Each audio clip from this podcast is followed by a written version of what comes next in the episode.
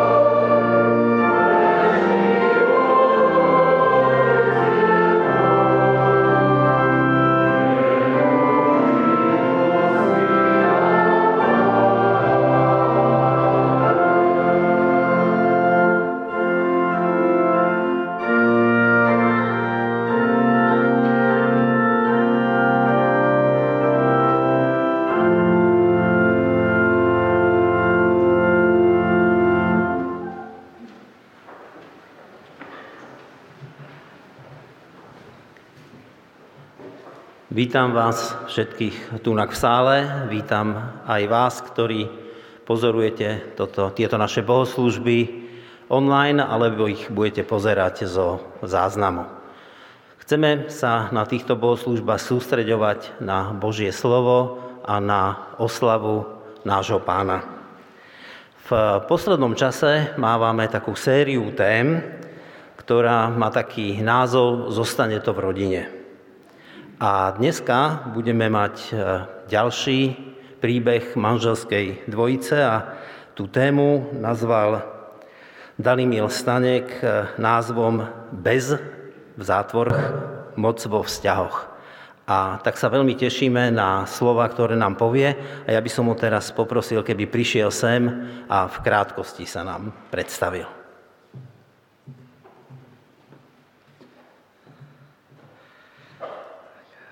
Přeji krásné nedělní dopoledne. Jmenuji se Dalimil Staněk, přijel jsem za vámi ze Zlína. Jsem teď kazatelem Církve Bratrské ve Zlíně a poměrně čerstvě, něco přes rok. Předtím jsem sloužil v Olomouci a myslím, že jsem dobrý kamarád s vaším kazatelem Petrem Kučerou. Ještě jako teenager jsem k němu velmi vzhlížel, jezdili jsme spolu na puťáky a tak jsem rád, že můžeme být přáteli a včera jsme tady strávili krásný půlden rozhovorů a procházek a výletů, tak jsem za něho vděčný. A jinak jsem vystudoval jsem teologický seminář, zároveň jsem studoval psychologii, takže zabývám se psychologií, věnuji se lidem, je to něco, co mně přijde jako určité povolání, které od Pána Boha mám. Tak děkuju za pozvání sem.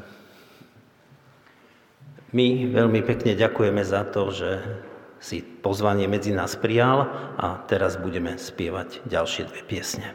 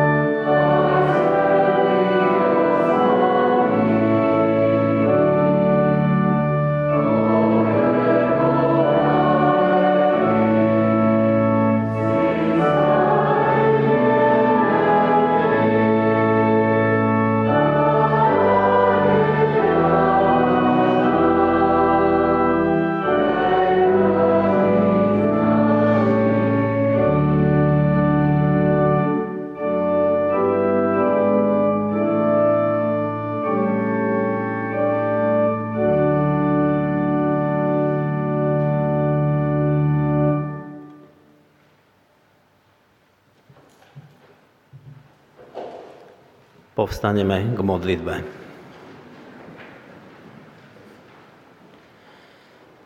Náš Pane, ktorý si v nebesiach, ďakujeme Ti za tento oddelený deň, za deň nedele, za to, že môžeme v ňom si oddychnúť od našej práce, ale predovšetkým to, že sa môžeme sústrediť na Teba.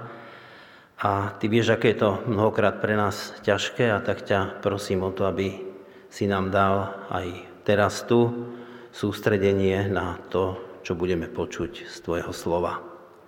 Veľmi Ti ďakujem za tú krásnu jeseň, ktorú máme, za všetky tie farby a nádhernú prírodu, ktorú si stvoril, aby sme v nej sa mohli pohybovať a byť tu.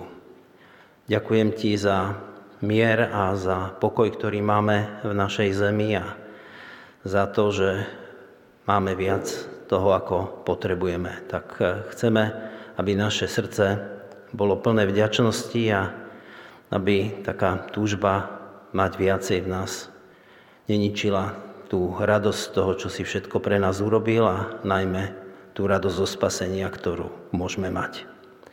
Pane, prosím ťa za tých, ktorí tu nemôžu byť, že sú chorí alebo sú iné dôvody, tak ťa prosím, aby si bol s nimi a mohli cítiť Tvoju prítomnosť na tých miestach, kde sú. Myslíme aj na ľudí, ktorí žijú v oblastiach našej zeme, kde ten mier a pokoj nie je a kde prežívajú oveľa ťažšie situácie, a tak ťa prosím aj za nich, aby si ich v tomto posilňoval. Prosíme ťa aj za slovo, ktoré budeme počuť a ktoré bude hovoriť o tom, ako či chceme alebo nechceme, pracujeme so silou, s nejakou mocou, s tým, že môžeme ovplyvňovať druhých ľudí, a tak nám daj tú múdrosť, aby to bolo podľa Tvojej vôle. Amen.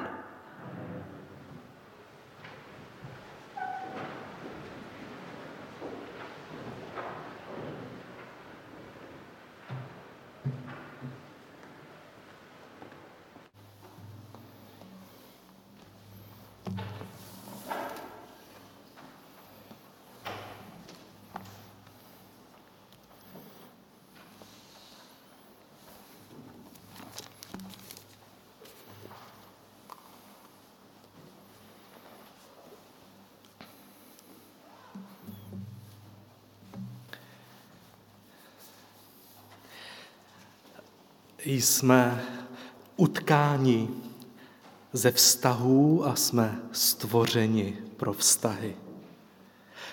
Vztahový Bůh, trojediný Bůh, mezi nás a do nás vtiskl část sebe sama. A tak jsou to právě vztahy, které jsou zdrojem životadárného požehnání, ale máme zkušenost i s tím, že jsou zdrojem destruktivní bolesti. Vztahy prožíváme. Jsme v nich ponořeni, jak se říká, jako ryby ve vodě. Ale na rozdíl od těch ryb, my lidé máme schopnost nad těmi vztahy i přemýšlet. Nejen je prožívat. Vztahy popisujeme v různých dimenzích, třeba v dimenzi času. Jak dlouho se spolu známe, kolik minut, měsíců, let, nebo v dimenzi blízkosti, jak dobře se známe. Dimenze intenzity, jak často jsme v kontaktu naživo nebo online nebo vnitru. Dimenze důvěry, bezpečí, nakolik si můžeme důvěřovat, nakolik se můžeme svěřit. A jednou z nezanedbatelných dimenzí vztahu je i moc. Moc ze vztahu neodpářeme, tak jako neodpářeme její intenzitu, blízkost nebo délku trvání. Kdo má navrch ve vztahu a v čem? Kdo je silnější, kdo je slabší? Kdo má víc možností uplatnit svoji vůli. A právě na tuto dimenzi vztahu se dnes spolu zaměříme. Moc můžeme definovat jako schopnost, příležitost, možnost, sílu člověka prosadit svoji vůli, to, jak by si to on přál. Představím vám na úvod pár výjevů z života, takových krátkých záblesků scén, a vy si zkuste jen tak promítnout do toho, ta hlavní postava, kterou vždy zmíním na začátku, zkuste si promítnout slovo slabý nebo silný, mocný nebo bezmocný. Zkuste. První scéna. Muž obchoduje na burze. Přijde o peníze, spanikaří a v záchvatu emocí udělá ještě další nemoudré transakce. Potom vypne počítač, vleze do postele, rozbrečí se a zařekne se, že už z postele nikdy nevyleze. Mocný nebo bezmocný? Druhá scéna. Maminka si stěžuje, že jí bolí hlava a že je jí zle. A tak celá rodina překope plány na sobotu a na žádný výlet se nepojede. Mocná nebo nemocná nebo bezmocná? Třetí obraz. Starý muž vyžaduje přesnost. Křičí, nadává, bouchá do stolu. Celá rodina okolo něj chodí po špičkách. Mocný nebo bezmocný? Silný nebo slabý? Nebo mladá dívka zastaví chlapce, který nedočkavě usiluje o fyzickou intimitu, a řekne mu: stop, moje tělo je posvátné, chci se s tebou učit nejdřív jiné intimitě než té fyzické. Je silná nebo slabá? Poslední obraz. Táta se dozví, že mu syn lhal a bral peníze a v první chvíli mu napaří trest. No a když potom vidí jeho lítost, pokání a tu zkroušenost, tak od toho trestu upustí. Je táta silný nebo slabý? To bylo na rozcvičku. Pojďme se teď zaposlouchat do příběhu, ze kterého vychází dnešní kázání. Je to příběh z 1. Královské, 21. kapitoly, a příběh o Achabovi Jezábel. A zkuste si během čtení, tak jak jste se teď rozcvičili, si postupně uvědomovat, kdo má moc v které scéně a kdo je naopak bezmocný. Poprosím o přečtení.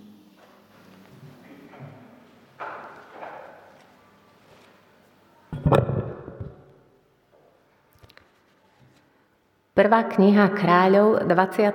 kapitola. Po týchto udalostiach sa stalo toto.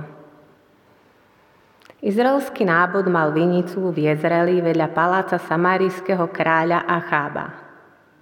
Achab navrhoval Nabótovi: prepusť mi svoju vinicu. Hodila by sa mi na zeleninovú záhradu, lebo sa nachádza hneď pri mojom dome.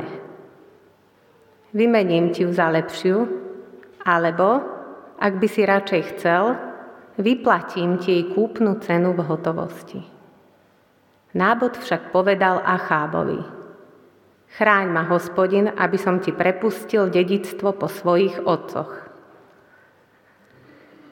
Achab prišiel domov mrzutý a podráždený pre odpoveď, ktorú mu dal jezraelský nábod, keď povedal: dedičstvo po svojich otcoch ti neprepustím.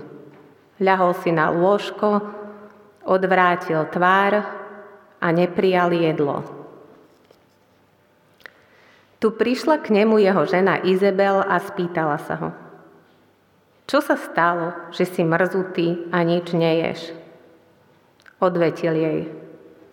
Ale mal som rozhovor s jezeralským nábotom, navrhol som mu, prepusť mi svoju vinicu za peniaze, alebo ak sa ti páči, vymením ti ju za inú. On sa však vyjadril. Svoju vinicu ti neprepustím. Jeho žena Izabel mu povedala: Nad Izraelom vládneš predsa ty. Vstaň, najed sa a buď dobrej mysle. Ja sama ti dám vinicu jezraelského Nabóta. Potom napísala v Achábovom mene listy, zapečatila ich jeho pečaťou a poslala ich starším a šľachticom, čo bývali s Nabotom v jeho meste. V listoch písala: Vyhláste pôst a Nábota posaďte do čela ľudu. Posaďte proti nemu 2 podliakov. Tí nech dosvedčia, že sa rúhal Bohu i kráľovi. Potom ho vyvedte a kameňujte, kým nezomrie. Muži jeho mesta, starší i šľachtici, ktorí bývali s ním v tom meste, vykonali, ako im nariadila Izabel, ako bolo napísané v listoch, ktoré im poslala. Vyhlasili pôst a Nábota posadili na čelo ľudu. Na to prišli tí 2 podliaci a zasadli oproti nemu.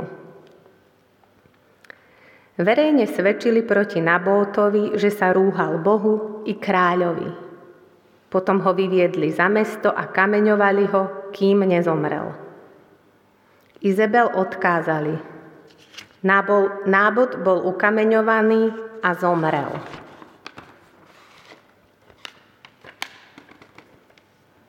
Keď sa Izabel dozvedela, že bol Nábot ukameňovaný a zomrel, povedala Achábovi: Vstaň, zaber vinicu jezraelského Nábota, ktorú ti nechcel dať za peniaze, lebo Nabót už nežije, je mŕtvý.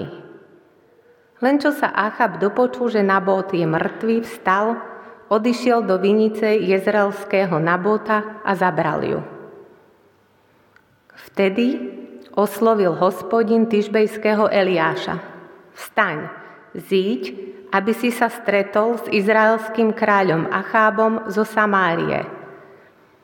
Je práve v Nabótovej vinici, kam odišiel, aby si ju privlastnil.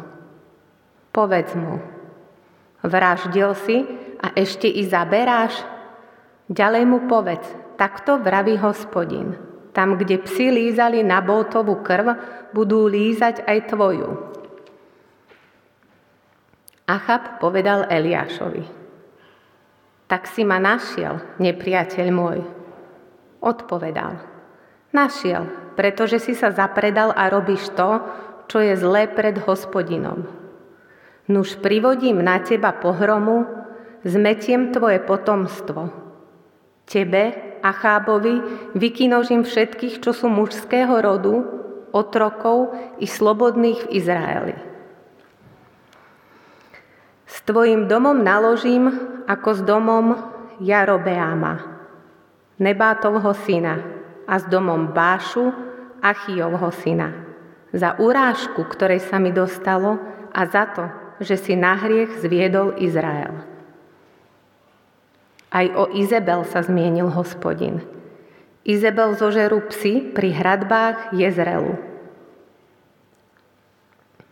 Keď niekto z Achábovho príbuzenstva zomrie v meste, zožerú ho psi.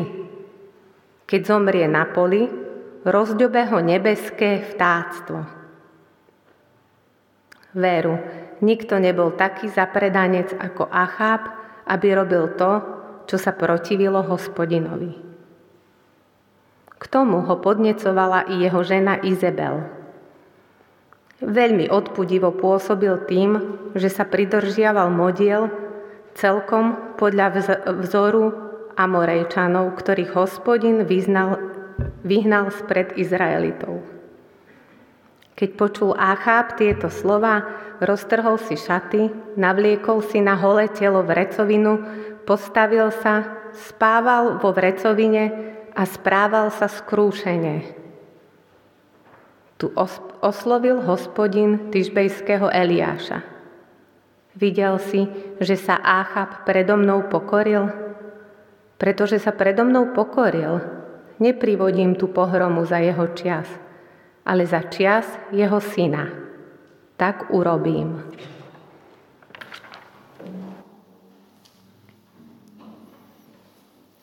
Děkuji za přečtení. Do příběhu je vepsána řada nuancí lidských vztahů a téma moci tam hraje velkou roli. Text nás provedl vztahy sousedskými, manželskými, politickými i duchovními. Ukázal nám sílu silných, bezmoc slabých. Ale ukázal taky paradoxně na moc a sílu slabých a bezmoc silných. Slabost a síla se najednou nezdají být jen dvě jasně oddělené kategorie, ale nepředbíhejme. Ten text můžeme rozdělit na dvě části. Takové paralelní, mají stejnou strukturu. Vlastně jde o dva příběhy, které na sebe navazují. Prvních 16 veršů vypráví příběh o moci v mezilidských vztazích. Hlavními hrdiny jsou Achab, Nábot, Jezábel. Achab zatlačí silou na Nábota, dej mi vinici.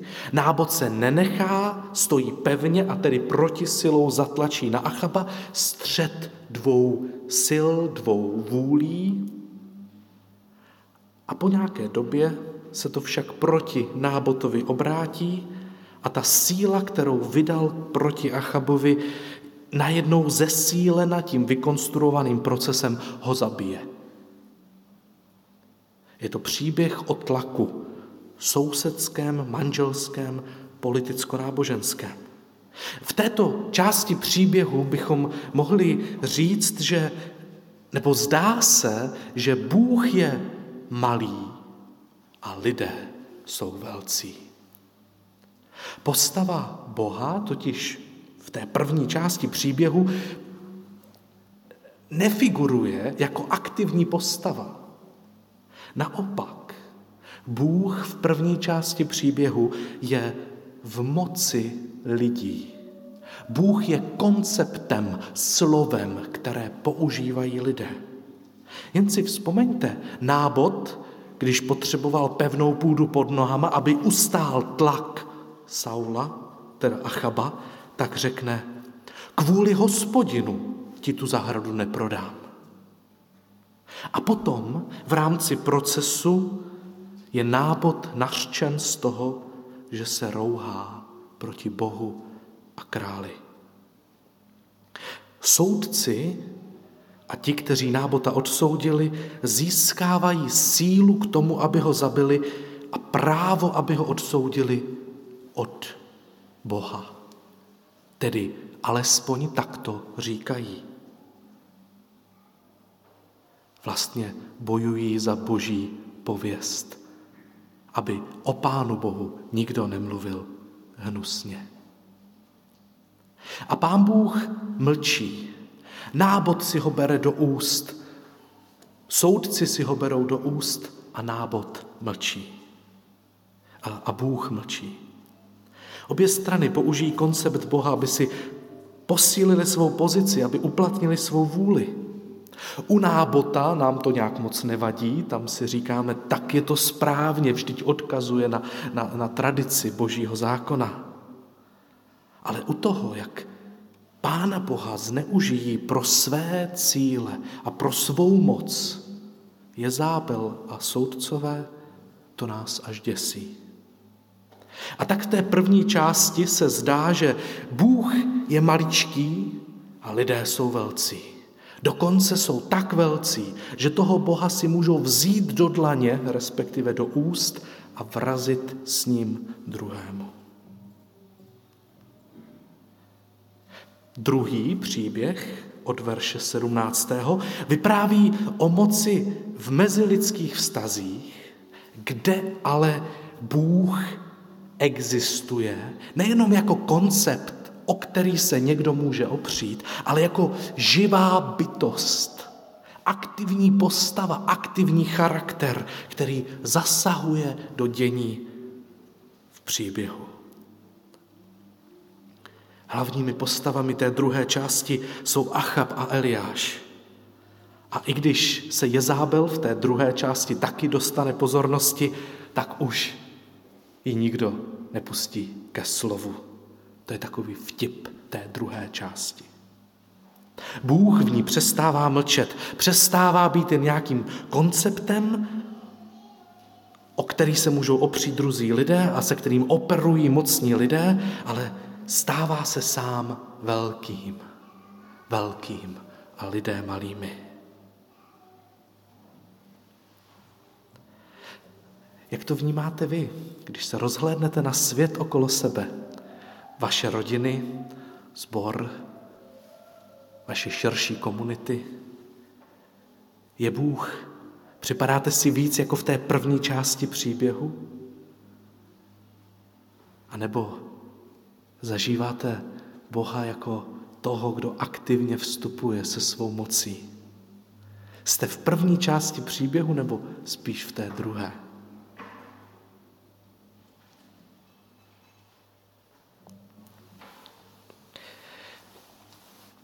Pojďme se teď podívat na jednotlivé postavy, které se v příběhu vyskytují.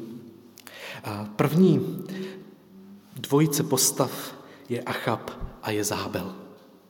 Tak začneme u krále Achaba. Král Achab se v příběhu jeví jako bezmocný a slabý.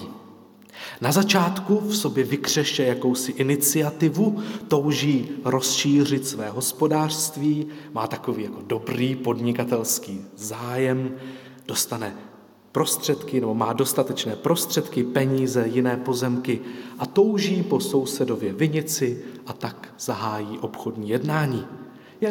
Zdá se jako silný, jako iniciativní, ovšem v tu chvíli narazí na jednoznačné ne a najednou až možná žasneme nad tím, jak se zhroutí, jak je vlastně vnitřně křehký. Ta prohra v tom obchodním jednání, po které by se normálně člověk otřesl a řekl, tak prostě ne, tak půjdeme na to nějak jinak. Tak v Achabovi se něco zlomí, zhroutí se, je roztrpčený, čteme, nazlobený, lehne si do postele, tváří ke zdi a odmítá jíst. Kdo si řekl, že mu to připomíná trucovité dítě? Hněv, který obrátí sám proti sobě, přestává jíst, nedělá vůbec nic konstruktivního s tou bouří emocí, kterou má v sobě. Je typem slabého člověka. Znáte takové lidi? Lidi, kteří jsou velmi křehcí. Řeknete větu a on se rozsype. Nepozvete ho na akci a on se vám složí. Nepovede se mu obchod na burze. Skončí v posteli, brouzdá na mobilu, nic se mu nechce. Nebo nepřijmete jeho nápad, má nějaký nápad, je iniciativní, vy ten nápad nepřijmete. A v tom člověku se něco vnitřně zlomí, jakási křehkost. Achab se tedy ví jako slabý. Zároveň v té jeho reakci je ukryta určitá síla. On není tak úplně bezmocný. Jeho reakce, jeho slabost, jeho trucování, chcete-li, vyprovokuje toho, kdo je mu nejblíž. Ta jeho síla daleko nedosáhne, ale někam přece ano, k manželce. Vyprovokuje manželku k činu. Využívá tak určitou sílu, kterou v sobě mají slabí lidé a nemocní lidé, kteří mají někdy sílu velmi jasně ovlivňovat své bezprostřední okolí.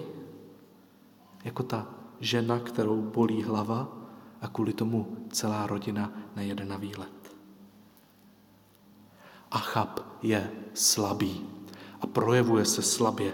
Kdybych byl jeho psycholog, tak mu řeknu, tak pojďme to dát nějak dohromady. Zkusím zaměřit tu jeho pozornost, která je roztěkaná do všeho možného, protože je zhroucený k něčemu, co může teď udělat malého, nějakým směrem dopředu, aby zase získal pevnou půdu pod nohama. Achab je slabý. Naproti tomu Jezábel se v příběhu jeví jako extrémně silná. Má obrovskou moc a ve vztahu k Achabovi vytváří takový obrovský protiklad. Situaci řeší pevnou rukou. Přesně ví, co je potřeba právě teď udělat. Já sama ti dám vinici Nábota. Neřeš to. Rozešle dopisy, zapečetí je, zinscenuje nábožensko-politický proces a během pár dní je Nábot popraven. Jezábel to jenom hrdě oznámí manželovi. Nic překvapivého, prostě jsem udělala to, čeho ty si nebyl schopen. Až nám z toho mrazí, jakou moc má. Kdybychom porovnali Achabovu slabost a její sílu, můžeme si to představit následovně. Achabova slabost je nediferencovaná, něco jako smrad. Představte si, že Achab jako smrdí. Ten smrad je něco, v čem žije on a jeho nejbližší. Je to něco takového rozplizlého okolo něj. Čím víc se k němu blížíte, tím víc nějak smrdí. Negativním naštváním a vším možným. Oproti tomu, ale je to prostě smrádek, ve kterém žije. Oproti tomu Jezábel si můžete představit jako laserový paprsek. Jasně zaměřený na cíl. Všechna ta energie, kterou Achab tak jako rozplyne do takového jako smradu okolo sebe, ve kterém si hoví v té posteli, tak Jezábel všechnu svoji pozornost napřek jedné věci. Zabít Nábota, získat vinici. Jak laserový paprsek zabije a rozbije přesně to, na co je zaměřen. V tom je její síla. To umí silný člověk. Zaměřit se na něco udělat. Jako psycholog bych řekl, to je silná žena. To je silná žena. Ta umí jako z něčeho jako rozplizlého udělat nějakou akci. Je těžké u tak silných lidí, jako byla Jezábel, vidět i slabost. Možná podobně jako v tom starém muži, který ovládá svou rodinu, který křičí, možná i v něm je těžké vidět slabost. Ale když se podíváme detailně do textu, můžeme si položit otázku, jestli je Jezábel opravdu tak silná, jak vypadá. Jen si vybavte, co jí to vlastně vyprovokovalo, co jí dohnalo k tomu, aby se jako laser zaměřila na Nábota a zničila ho. Vyprovokovala ji manželova slabost. Jeho zhroucení, jeho negativní trucovitý puch, který okolo sebe šířil, jeho slabost. A ona je s ním spojena. Tak jako když by moje manželka něco udělala, co se mi nelíbí, co vidí druzí lidé a mně se to nelíbí, tak se to tak trošku dotýká mě. Tak já se taky trošku stydím, protože to je přece moje manželka, jsme nějak spojeni. Pokud jí nemají lidi rádi kvůli něčemu, tak se mě to nějak dotýká. Stejně Jezábel vidí, že Achab je slabý, to ale nemůže připustit. Nemůže připustit slabost. Jakoby Achab nebyl schopen být silný a jakoby Jezábel naprosto nebyla schopná přijmout jeho slabost a svoji slabost. A tak s obrovskou silou zasáhne. Tančí tak možná takový trošku manželský tanec, ve kterém ona je silná, on je slabý a přesto on ji vlastně k něčemu manipuluje. Navzájem jim to možná i v něčem vyhovuje, on může zůstat ležet v posteli a nebo dělat aspoň divadlo krále, což ona po něm chce, aby teda aspoň vypadal jako král. Jak Achab, tak Jezábel jsou vlastně vnitřně slabí a bezmocní. Avšak na tu svoji vnitřní křehkost reaguje každý jinak. Achab jenom slabostí a Jezábel přehnanou silou. Achab nedovede nebýt slabý a Jezábel nedovede být slabá. Vlastně jsou velmi podobní. Odráží možná takovou až psychofyzickou reakci, která nám lidem je bytostně vlastní. Buď to uteču, anebo bojuju. Buď to se stáhnu a hněv zaměřím do sebe a šířím okolo sebe puch, jenom k nejbližším a k sobě, anebo zaútočím, bojuju jako laserový paprsek. Nabízí nám příběh ještě jinou alternativu? Nebo jsme odkázáni na to, že si musíme zvolit, jestli budu víc jak Jezábel nebo víc jako Achab? Nabízí nám příběh ještě nějaké řešení?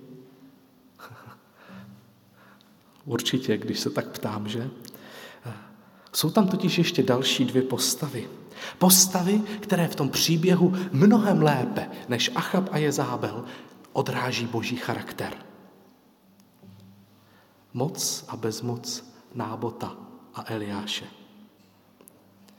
Achab zůstává slabý, Jezábel se neochvění, drží své síly, ale u Nábota a Eliáše, dvou paralelních postav těch první a druhé části příběhu, vidíme, že jsou schopni reagovat jak silně, tak vlastně slabě.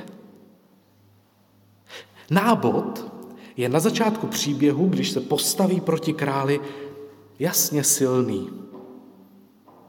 Nechci ti předat svůj pozemek, váže mě k němu pouto mých předků, je to podle Hospodina správně, tuto moc opírá o Hospodina.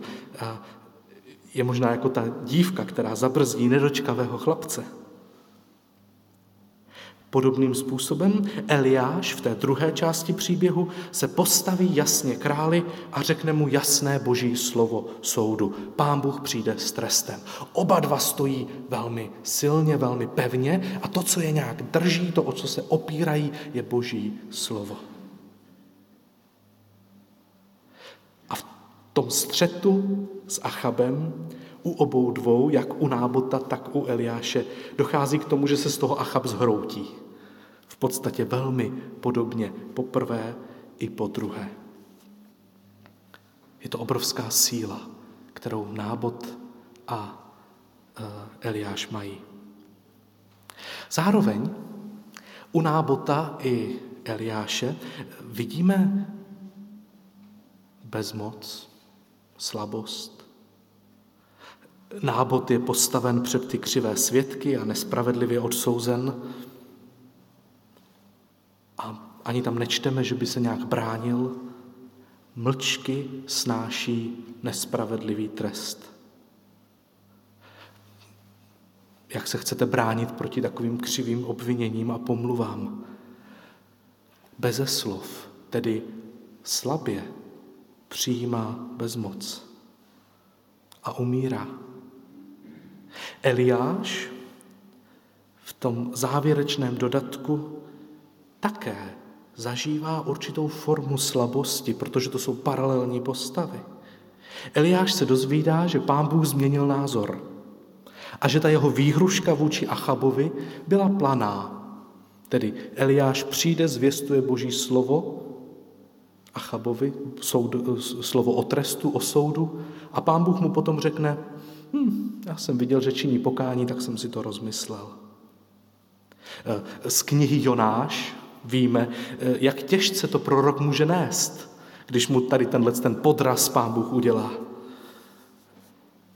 A Eliáš to opět mlčky přijímá.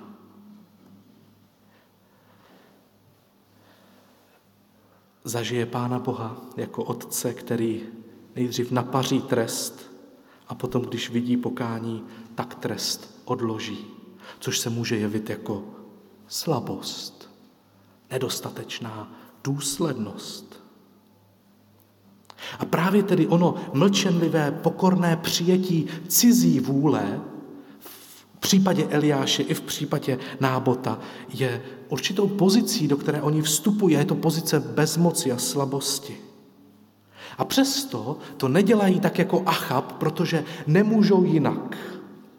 A jsou u toho naštvaní a vlastně to jde nějak proti nim, ale naopak to dělají ze síly. Nábot i Eliáš se jednou zachovají silně a potom slabě, potom přijmou slabost. Ovšem jejich síla i jejich slabost vychází z nějaké tajemné vnitřní síly. Síly, která se opírá o Hospodina, o Boží slovo.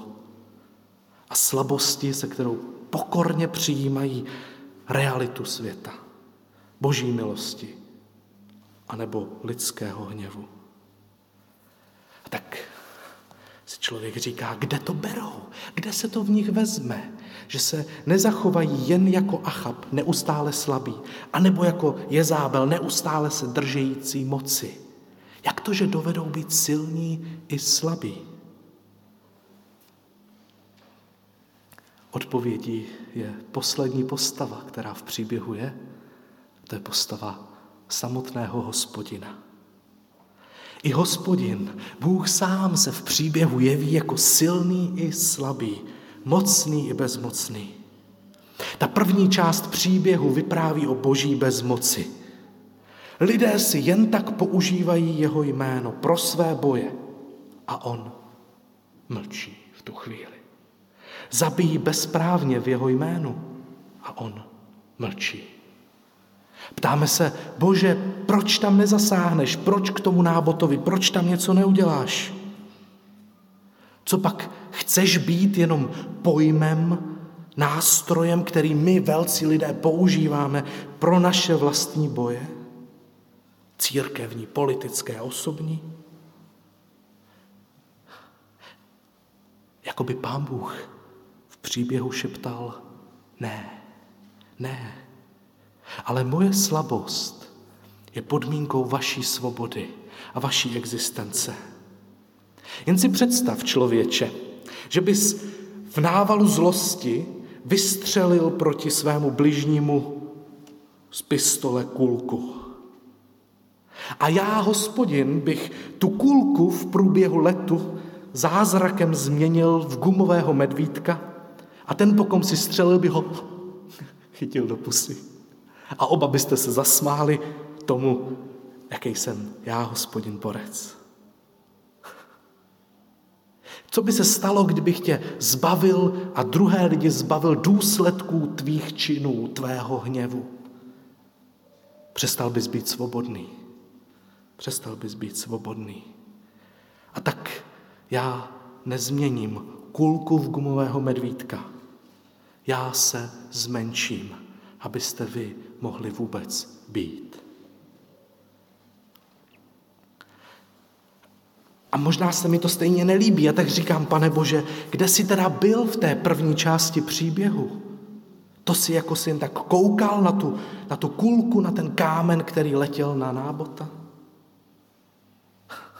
Ne, říká Pán Bůh, ne, byl jsem v příběhu, byl jsem tam, v Nábotovi. Nepřipomíná ti náhodou Nábot někoho? Zinscenovaný proces, tajné vlivy, obvinění z rouhačství, vyveden ven za město, zabit v Božím jméně, protože se rouhal. Nepřipomíná ti náhodou Nábot až moc Krista? Já jsem se, říká Bůh, stal v Kristu Nábotem. Přijal jsem jeho slabost. Byl jsem v příběhu, v Nábotovi. Nechal jsem k sobě proudit všechen hněv, všechny ty kameny, ten laserový paprsek, který Jezábel ponoukaná svým manželem, kterým zabila Nábota. Já jsem byl v Nábotovi. Všechno zlo nakonec končí u mě a já ho vstřebávám. Mlčky a pokorně, bezmocně jsem visel na kříži. Ne protože jsem musel, protože jsem neměl jinou volbu, ale protože jsem chtěl. Bůh bezmocný. A zároveň v druhé části příběhu se nám Bůh ukazuje jako mocný. Nerezignuje na svou moc.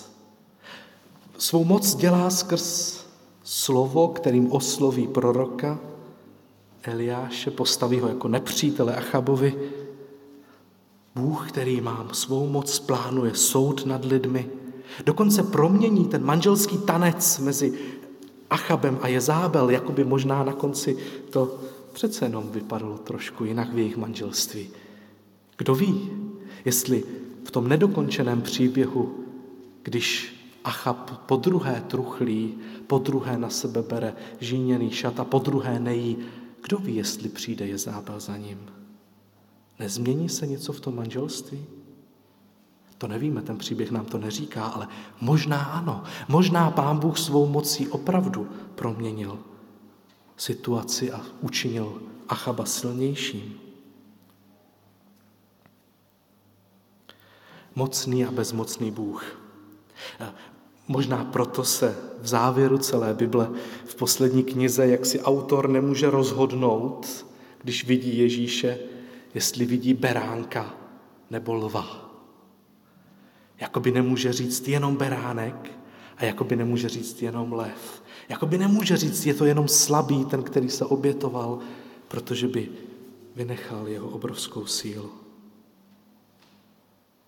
Lev z Judy a beránek obětovaný. Příběh nám nastavil zrcadlo. Možná jste zahlédli, že máte, když jste se do něho dívali, do toho příběhu, jste možná zahlédli, že máte ve tváři rysy, které se tak trošku podobají králi Achabovi. Možná jste v něm zahlédli svoji vlastní křehkost a slabost, tendenci k tomu tak obrátit hněv do sebe a šířit takový puch okolo sebe. Možná jste naopak sami sebe zahlédli spíše v postavě Jezábel, v její síle a takové urputnosti a přitom poměrně efektivní snaze mít opravdu věci pod kontrolou. Pokud jste se viděli v jedné z těchto postav, pokud jste tam poznali alespoň nějaký náznak sami sebe, tak evangelium textu je v tom, že tam nevidíte jen sami sebe. V tom stejném obrazu, v tom stejném zrcadle zahlédnete i Krista. To on v Nábotovi vzal tvůj hněv a tvůj hřích, ať už způsobený tvojí silou, anebo tvojí slabostí. To všechno vzal na sebe, nechal sám sebe zničit. Dělal to proto, aby tě osvobodil, abys mohl být, jako je on. Silný i slabý. Silný a přesto slabý, silný a přesto silný. Slabý a přesto silný. Můžeš se stát Nábotem i Eliášem. Možná si zahlédla jejich rysy ve svém obličeji. Opřeli jste se o Boží slovo a projevili neskutečnou moc. A jindy pokorně mlčky přijali realitu světa a bezmoc. Obojí však pramenilo z Boží síly. A tak můžeš být silný. Můžeš říct ne, když tě někdo tlačí do něčeho proti tvému přesvědčení. Stojíš jako Nábot. Ne. I kdybych měl pak dostat zprava nebo zleva. Ne. Tvoje síla se opírá o identitu, kterou máš v Kristu. Ne o to, jak tě vidí druhý člověk. Když tě někdo pomlouvá, když tě někdo uráží, tvá identita je skryta v Kristu. Můžeš být silný. Můžeš být silný a žehnat druhému, ocenit ho, povzbudit ho. Můžeš být i silný a druhého napomenout. Stát se mu tak jako Eliáš nepřítelem. Můžeš nadchnout lidi pro změnu a dobrý projekt. Můžeš být silný a zaměřit energii jak laserový paprsek. Ne k tomu, aby si někoho zničil, ale k tomu, aby si něco dobrého udělal. Máš obrovskou sílu. A můžeš být i slabý.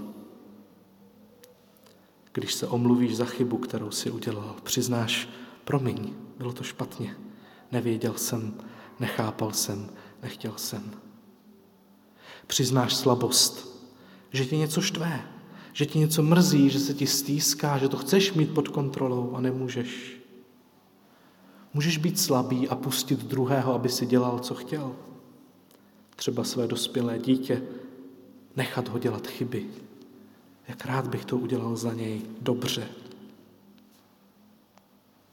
Můžeš se vzdát svých představ, být slabý, vzdát se představy o tom, že bude rodina pohromadě, že bude firma prosperovat, že dodělá školu. Můžeš se ve slabosti vzdát svých představ. I před druhými přiznat. Můžeš to říct. Vždyť ve tvé slabosti se projeví Boží síla. Pane Bože, díváme se na svět okolo sebe a vidíme obrovské množství lidí, kteří nějak bojují o moc. Jedni jsou zajati v síle, které se nemůžou vzdát, nemůžou být bezmocní, chtějí mít věci pod kontrolou. A druzí zase jsou zakotveni ve slabosti, kterou nějak nemohou překonat. A tak tančíme naše tance, snažíme se mít věci pod kontrolou, překonat svoji slabost, anebo ji i využít.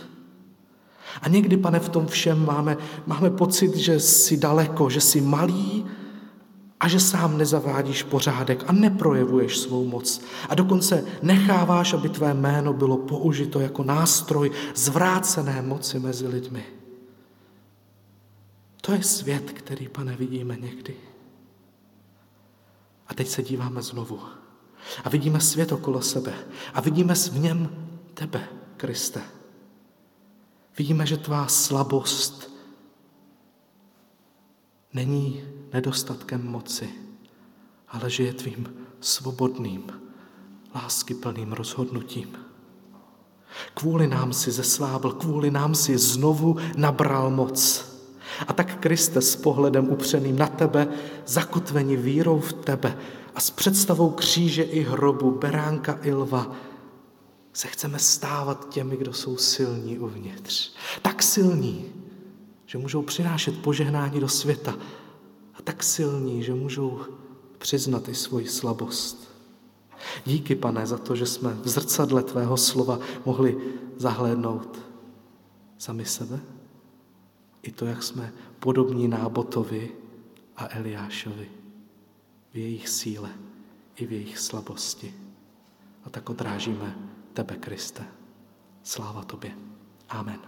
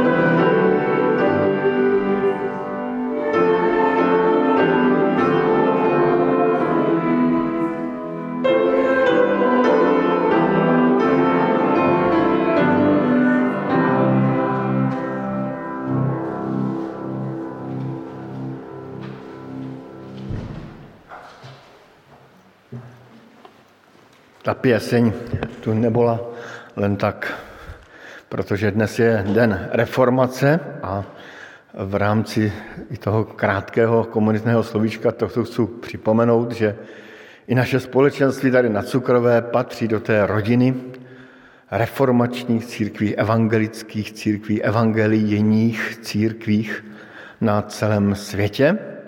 Tak jenom chci připomenout, že dnes muž, který byl slabý, ale pak se ukázal velmi silný, muž, který byl velmi citlivý a pak se ukázal velmi takový jako drsný, Martin Luther přibyl ty své teze, těch 95 tezí na vrata kostela. Vždycky si tak představujeme, jak ten Martin tam mlátí tím kladivem a že to muselo být tak mohutné a on to zdaleka tak mohutné nebylo. Prostě pozval k univerzitní disputaci nad tím, že se mu tady něco nepoznává, protože čte v Bibli spravedlivý bude živ z víry a na ulicích prodávají odpustky a odpuštění. A potom začala velká mela, která skončila tím, že vznikly ty reformované církve na celém světě. To všechno už zrálo nějakých 400 let předtím ještě, ale to bylo takové završení. Máme takové 3 pilíře evangelictví.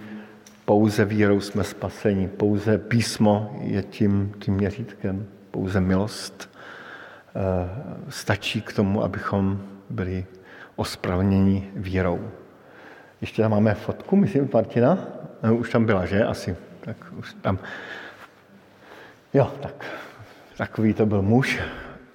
A byl to opravdu muž slabý, citlivý a zároveň silný, který prostě pochopil, že teď je čas jednat.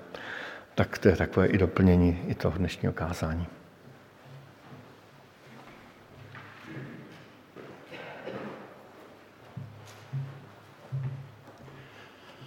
Povstaneme k modlitbe a k záverečnému požehnaniu.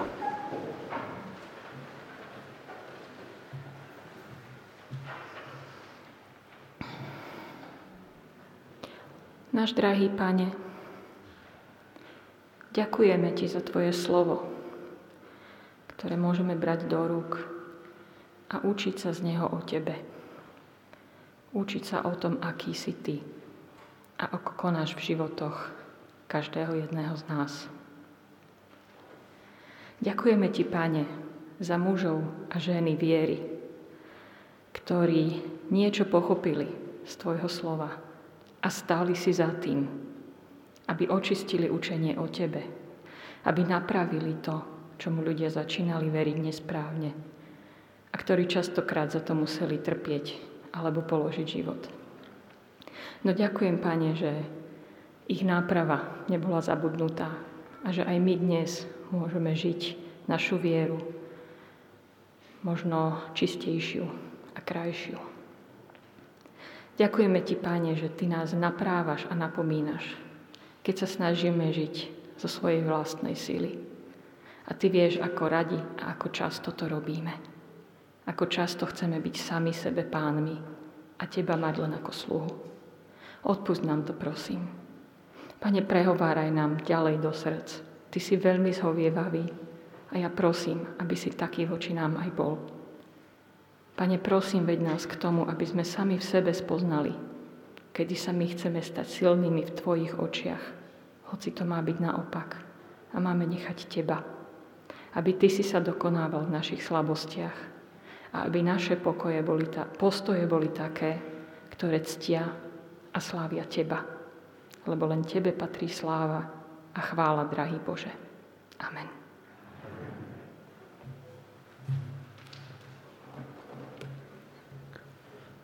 Náš Pane, daj nám múdrosť a odvahu byť silný, keď to od nás očakávaš. Byť slabý, keď to od nás očakávaš. Pokoj a milosť Pána Ježiša Krista, láska Božia a účastenstvo Svätého Ducha nech je so všetkými vami. Amen.